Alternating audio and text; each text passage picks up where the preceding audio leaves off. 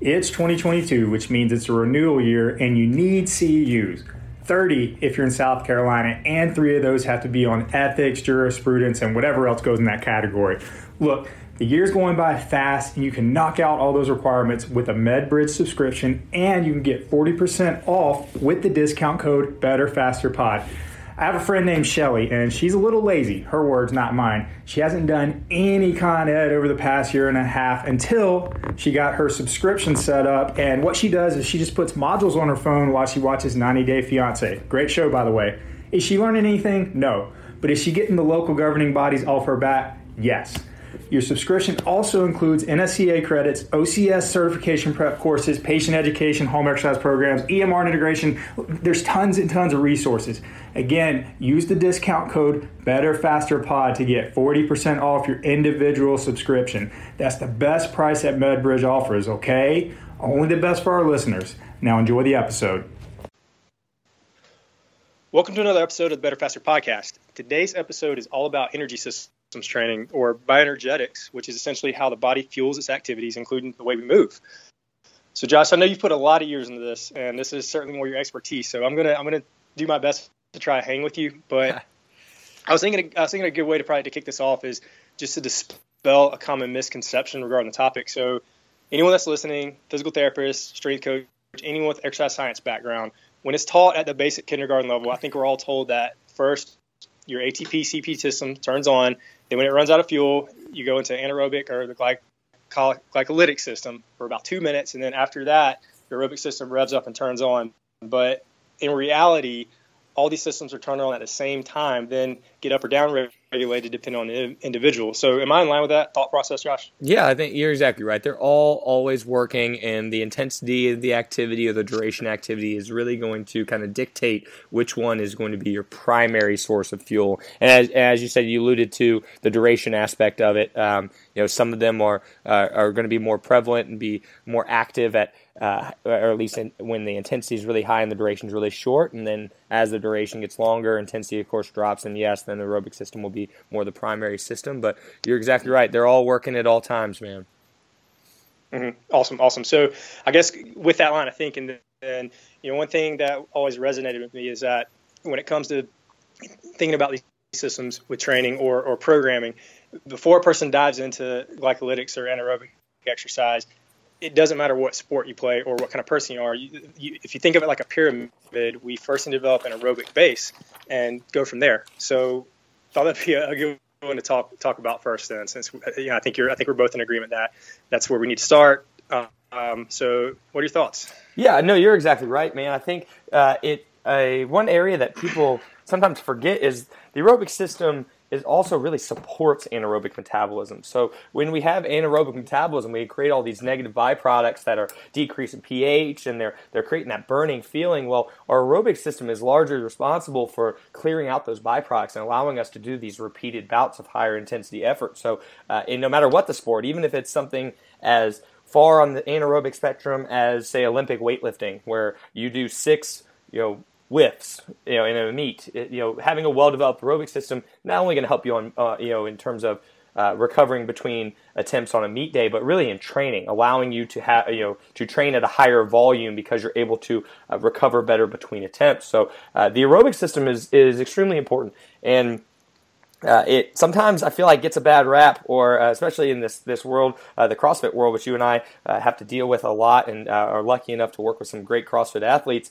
Uh, a lot of people, you know, when they come to me, I don't know when they come to you, but they'll they'll never have done a workout longer than 15 minutes, and mm-hmm. it's it's one of those things. It's kind of a little bit of some athlete education there on the importance of doing uh, you know more aerobic activities. And there's a wide range of ways you can do things. For me personally i do like to start on the longer end of the spectrum. I like to build people up with some more long slow distance type stuff just to get them used to doing it. Um, and that doesn't have to be you know running. You know the classically it's just go out and run and get your miles in on the track um, or on the road. Uh, for me it's building them maybe it's 30 minutes on an assault bike or on a rower and building them up from there. Um, to you know I like to start on that end just to get people used to moving for that long, and it doesn't necessarily have to just be monostructural. It can be uh, you know five rounds of a thousand meter row, fifty meter farmers carry, uh, thirty assault bike calories, uh, five strict pull ups, and a ten meter handstand walk. Uh, you know, it could be, you know, that's still very aerobic, and yes, it's still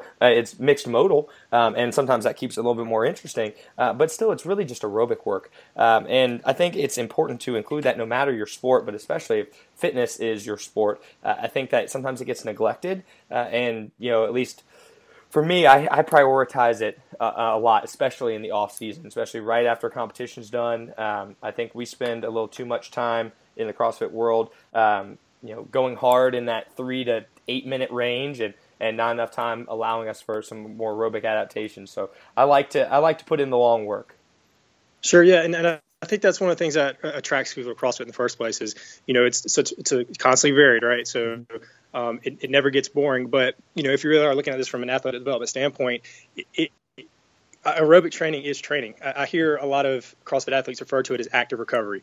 Right. You know, Josh programmed 30 minutes or an hour of uh, biking or, or, the you know mixed modal stuff. You know, biking, carrying that kind of thing too. But you know, that's where a lot of really good adaptations occur, and you know, that's down to the uh, cardiovascular structures and uh, the the mitochondria of the cells. Um, and you know, another thing too is I wanted you, to, if you don't mind, touch on is what's the intensity of this? You know, because uh, you know we think about riding an airdyne or an assault bike, it sucks, right? right? Especially if you're going hard.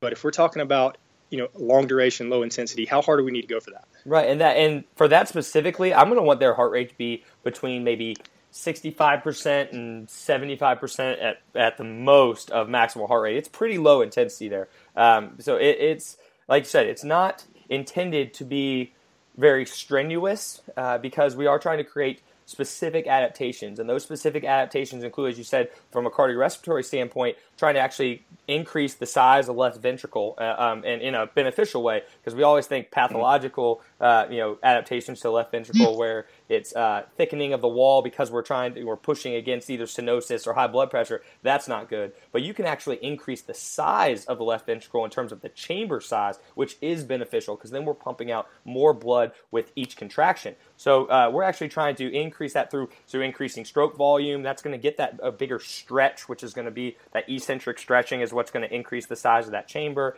Uh, you mentioned mitochondria, uh, so we are trying to increase mitochondrial density, their number of them, um, and then also which in turn increases mitochondrial enzymes, which is going to turn that muscle fiber into you know uh, it's going to increase its oxidative capacity. It's going to be better be able to turn that oxygen into ATP or utilize oxygen for APT ATP production. Um, but even further, we're trying to, to act on the capillary level, increasing capillary density, which is going to inc- increase the amount of blood that we're able to get to the working tissue. Uh, so all those adaptations, if you, you know, are so important uh, from a performance standpoint, uh, and they're not created through going really, really, really hard for a short duration. Um, you know, the, that has its place too, but for these specific adaptations, we actually need to keep the intensity low, go for longer durations, and and over time, we're going to see those changes that are going to be desirable. Sure, sure, and you know, with, with that said, you know, is this is this also a way that people can sneak in two a days? Yeah, you exactly. Know, we say we go hard during the day. Mm-hmm. Yeah, Honestly, that's my favorite way to do it. Um, so I, I, you know, I think that volume is important, yes, in this sport, but you can structure your volume uh, to where everything you're doing has serves a purpose and is going to ultimately help you in the long run. And what I mean by that is a lot of my athletes they'll do they'll do doubles, they'll do two a day sessions, but they're not two CrossFit workouts, if you think of it that way. At least not in the off season. Maybe if they're a regionals level athlete and I need to build up volume in, uh, in a way where they're going to be doing multiple of those kind of workouts in a day to prepare them for that. But for me, a lot of my athletes, their AM or their PM session will be between 30 and 90 minutes. Again, depend. It all depends on the person's lifestyle and what they can uh, dedicate to training. But really, 30 maybe to 60 minutes, and it's probably going to be more easier work. It's going to have skills in there because this is another way I can sneak sneak in skills skill work in a non-fatigue setting. Um, so specifically, say they need to work on um, you know a higher skill like muscle ups or handstand walk or, or pistols or anything like that. I can throw them in there in smaller rep numbers um, within this longer aerobic piece. Uh, it, it, allows me again to uh, you know those little contractions actually stimulate recovery. Um, you know, so having those small um, contractions, I try to avoid any eccentrics if I can during that, or minimize my eccentrics there, so I'm not furthering any um, you know mechanical damage. I'm really focusing on um, moving blood. Moving blood is so important for recovery. Uh, so not only am I creating these beneficial adaptations, but I'm also getting the recovery aspect and I'm getting the skill work aspect. And that's one way I like to um, you know incorporate uh, more volume into somebody's training program because it's just it's only going to enhance the rest of their training that I'm having them do. Sure, sure, awesome, man. And and just to kind of switch gears a little bit too, um, you know, this is something that we routinely use in the rehab world too. So we're talking about post ops. You know, just take a shoulder for example. You know, they're going to spend an hour with us doing you know skilled rehab, manual therapy, exercise, that kind of thing. But it's very common that after our session together, you know, we may stick them on a bike, and I'm not going to bill for that time because it's not skilled. But you know, I may say, hey, you're done with your session for today. If you got a extra time, I'd like you to you know spend you know 30 to 45 minutes on a bike. You know, play your play on your phone if you want to a little bit. But you know, the purpose of this are for these systemic effects that you know Josh was talking about. That, that's not going to be for everybody. Right. Um, that's definitely going to be more for someone who's a more savvy, uh, maybe more of athletic background. But you know, we often do see a better long-term result because some people just are too unfit to get better. Um, and the other spectrum of that is I don't see this as often now as I used to, but you know, back in the day, there was a couple surgeons where we routinely get some total joints replacement, total joint replacements, and these were people that were like you know, morbidly obese, type two diabetes, completely sedentary. They basically you know sat around all day long, and they're being set up for failure. Um, so you know the, the good surgeons are going to tell their patients to lose weight, but the better ones are actually get them on a on a just a simple walking program, and that can be night and day. That can for some people be um, you know life or death, um, depending on the situation. So this stuff is important, and you know this stuff is is highly applicable to the rehab setting and not just strength conditioning as well. Um, so I guess uh, switching gears here a little bit. Um, that was a pretty good review of aerobics. I mean, from what I understand though, that the, the, the anaerobic anaerobic systems sort of kind of work against each other a little bit, right? Yeah, it's in, it, in a way. In a way, yeah. It's so it's one of those things that it's if if we're stressing the body in a multitude of different ways. We're trying to create aerobic adaptations, trying to create anaerobic adaptations. Uh, we're trying to you know increase strength and hypertrophy. Uh, you, your your body kind of has a maximal amount of, of volume and things that it can recover from. So it's going to kind of you know pick and choose what it's really going to adapt to, and it, it, you're really not going to make a ton of progress uh, by trying to throw a bunch of darts at the wall in a sense. So um, for me, I'm prioritizing when I'm really developing the uh, anaerobic system and prioritizing how I do it. Um, you know, if you think about it, we we all know how to or we at least have been exposed to different methods of periodization for strength and hypertrophy. That's kind of um, you know classically where most of the research is done, and we can point to numerous um, different um, resources out there and ways to do that. However, energy system training can also be prioritized, and uh, that my first exposure to this really is through uh, you know James Fitzgerald kind of talking about this, and it just made sense. It's like why why am I not periodizing this as well? So for me, when I'm uh, uh, you know, working with an athlete, I'm looking at their season or their year if they have, a, you know, this is a, say a more competitive person, uh, but it doesn't have to be a competitive person. I still want to go through these same cycles with people who are who are you know doing this for other reasons. But say I have an athlete and the Open is their goal. We know the Open's going to start that last week in, uh, last week in February. They just announced the dates, and it is the last week of February again. It usually is always about that time. And if I'm structuring their year around, uh, you know, I'm going to prioritize how I want to develop them both aerobically and anaerobically. So for me, I like to start for most people. Again, this is very generic, um, and depending on if you are more enduring or more explosive, um, you know, this could totally change based on their background. But for uh, a in the general, in general speaking, I'll probably start the aerobic work at the long end and the anaerobic work at the very, very short end. So that means I'm going to keep the anaerobic work alactic or without lactate. So for me, that means I'm going to start their anaerobic work at, at you know at five seconds, you know, or five or six seconds quick sprint. Um, it could be on the assault bike. I love using the assault bike for this kind of thing, and I'm going to progress from there. So I might their their first week of you know you know this off season program. If I'm starting at their anaerobic development, I might be doing alactic work. Uh, what I would call alactic power, and it might be six second assault bike sprints on the minute, and I might repeat that for you know six to eight reps. You know, and, you know that, and mm-hmm. you know, you might think, well, that's not, um, you know, that's not going to be very hard. Well, if we, if you remember, you know, this alactic work is using the CP system. There's not the byproduct of lactate. I haven't gotten into that energy system enough for the accumulation of blood lactate, creating that burning feeling. However, it's still important to train that you know the CP system to be able to uh, you know to, to create maximal development there as well. So I'm going to start with that six second sprint. Then maybe the next week I'm going eight seconds, and then maybe I'm going ten seconds, and then I start moving into more the I guess the endurance realm of the alactic system, working more 15 seconds, 18 seconds. Because when we get up to around 20 seconds, I'm going to start to see uh, you know a little bit more uh, lactate accumulation starting. Uh, again, it's going to be different for each person. Some people it could be earlier, some people it could be a little bit later if they can prolong um, uh, that the use of uh, the CP system, so they're not digging into that uh, lactic system yet. And I'll start moving in. So say I'm at 15, um, you know, maybe a 15 second bike sprint, and I'm resting two minutes and 15 seconds. I'm going one every 230, um, for example, on, say on the bike, uh, just to mm-hmm. keep this uh, you know, pretty generic. Uh, then I'm moving, say, 20 seconds, and now I'm doing one. I'm resting uh, three minutes and 40 seconds. I'm going 20 second bike sprint every four minutes, and and again, we these rest times are going to get long, especially as I get longer. I might get up to um, you know a six sec- 60 second all out bike sprint and rest 10 minutes, and then come back. My work to rest there is one to 10 um, you know, uh, and, and, you know, because that's going to be what's needed to be able to again have a repeat effort that system. And I'm building that up 40, 60 seconds, and then I get more la- from lactic power work into more of what I would term lactic endurance. And I'm working all the way up to two and three minute lactic repeats there, and that is what we call. You know, it's very.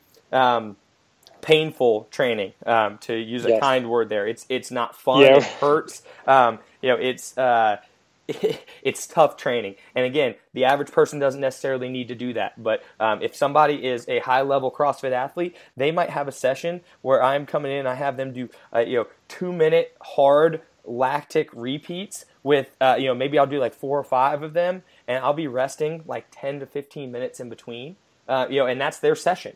And you may you know it's not a lot of volume there, but the intensity is so high that they need that kind of rest. So uh, again, it depends on the person, but I'm progressing that lactic work over the course of it, and at the same time, I'm doing the opposite of the aerobic work.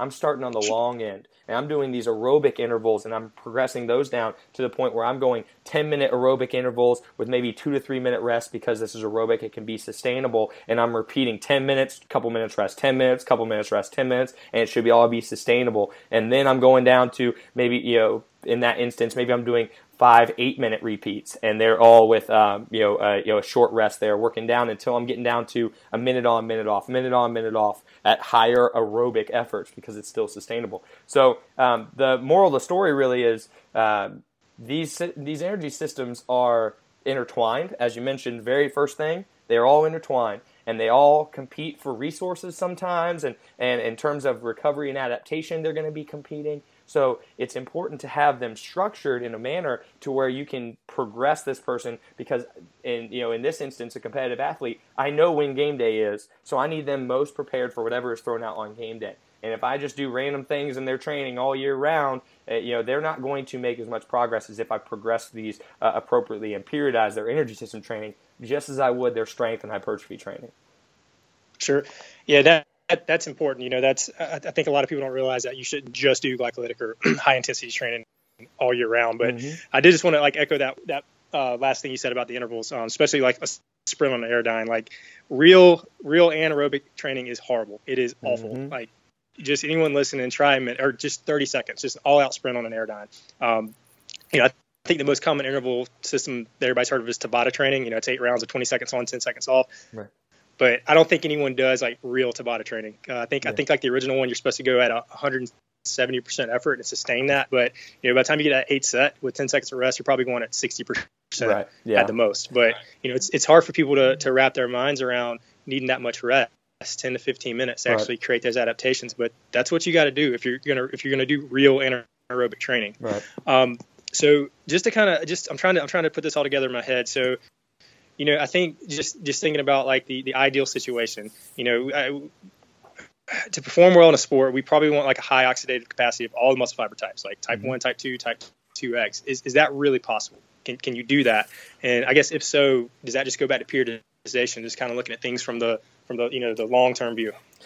So I think the most important thing first is to look at the energy system demands of that particular sport because we've been speaking in terms of, or at least I've been speaking in terms of you know CrossFitters in which you know we don't really know the events, but that's different for somebody who run, is running a marathon or somebody that is a weightlifter, uh, you know, or sports where the events are a little bit more known. So um, mm-hmm. for me, uh, I I'm going to yes with a CrossFitter or somebody that's you know I have to be able to be prepared for some of these more anaerobic type efforts. Uh, I will probably lose a little bit of that aerobic capacity as I prep their anaerobic system. Um, you know, I think that's mm-hmm. that's inevitable. Um, similarly, as I prep the anaerobic system, I'm probably going to lose a little bit of their overall maximal strength, just because I, it's extremely difficult to be as strong as you phys- physically could be, as enduring as you physically could be, and as quote unquote fit in terms of that, you know, your anaerobic capacity as you could be all at the same mm-hmm. time.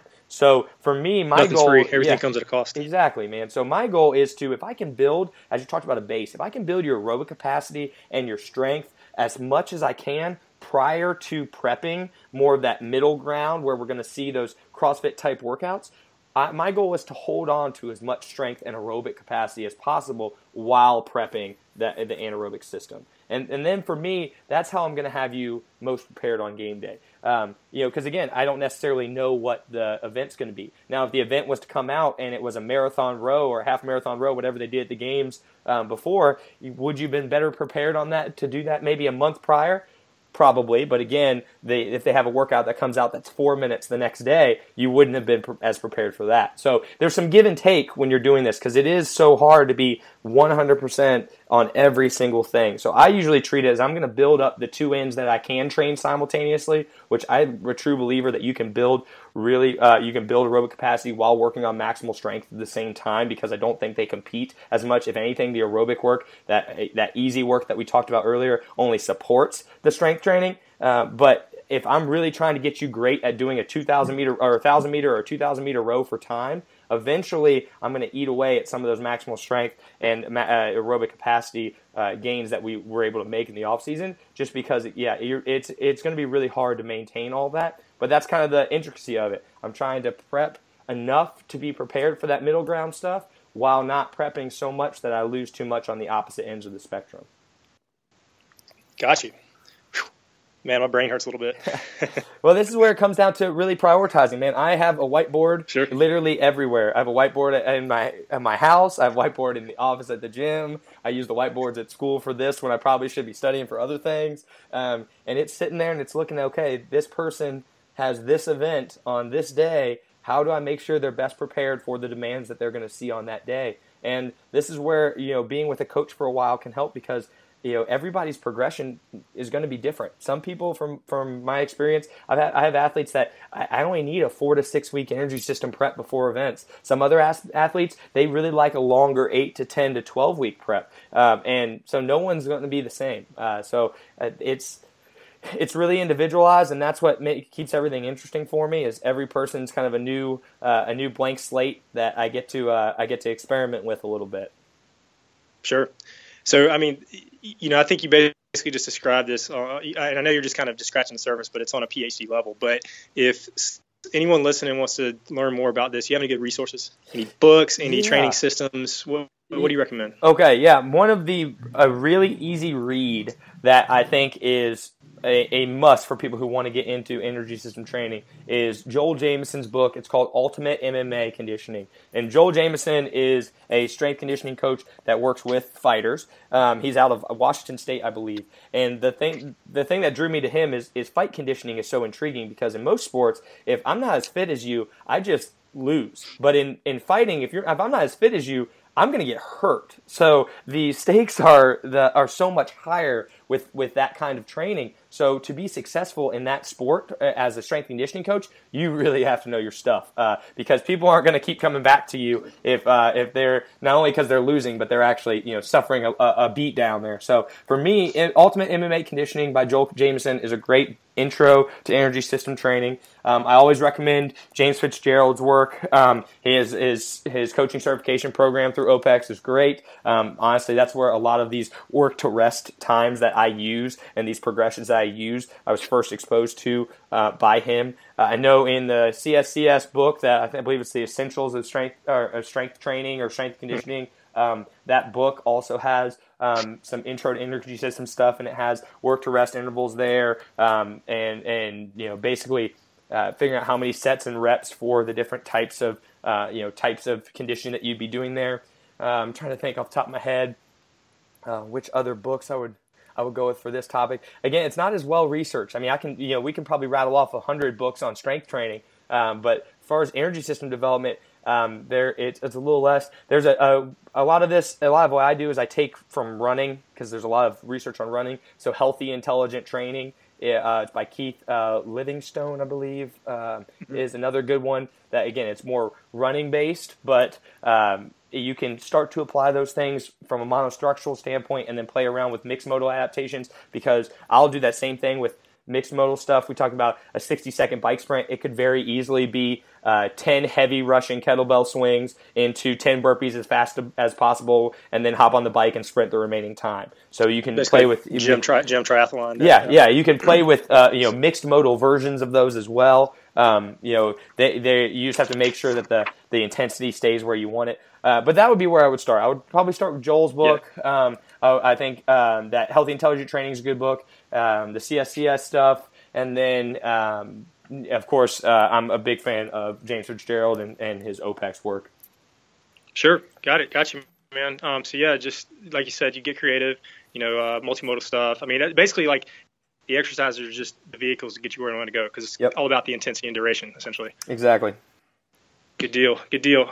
All right, man. Well, um, anything else you wanted to get off your chest? No, man. I think that was good. Uh, again, we were just scratching the surface. This stuff is complex. Yep. Um, if you have questions, you can always reach out to either of us through our, our Instagram at Better Faster Podcast or through the website at betterfasterpodcast.com. Or if you want to find me uh, at CPT underscore strength or Brandon at Vertex PT. Um, those are uh, easy ways to get to us with questions. Uh, we love questions. Or if you want to leave a question as part of an iTunes review, that would also be yeah. awesome because those iTunes reviews really are important to, for us. Uh, they help us reach more people, which is what we're trying to do. Is just uh, start the conversation about PT and strength conditioning. Uh, so leave us one of those reviews that we would really much appreciate it, and don't be afraid to throw out topics that you want to hear. That was great. Way to slide that one in. yeah, yeah, easy segue right there. yeah, that's right. All right, y'all have a good week. All right, sounds good. See you next week. This episode is brought to you by Vertex PT Specialist. One patient per doctor of physical therapy per hour, guaranteed. The best physical therapy ever. Check us out at vertexpt.com or on the gram at vertexpt.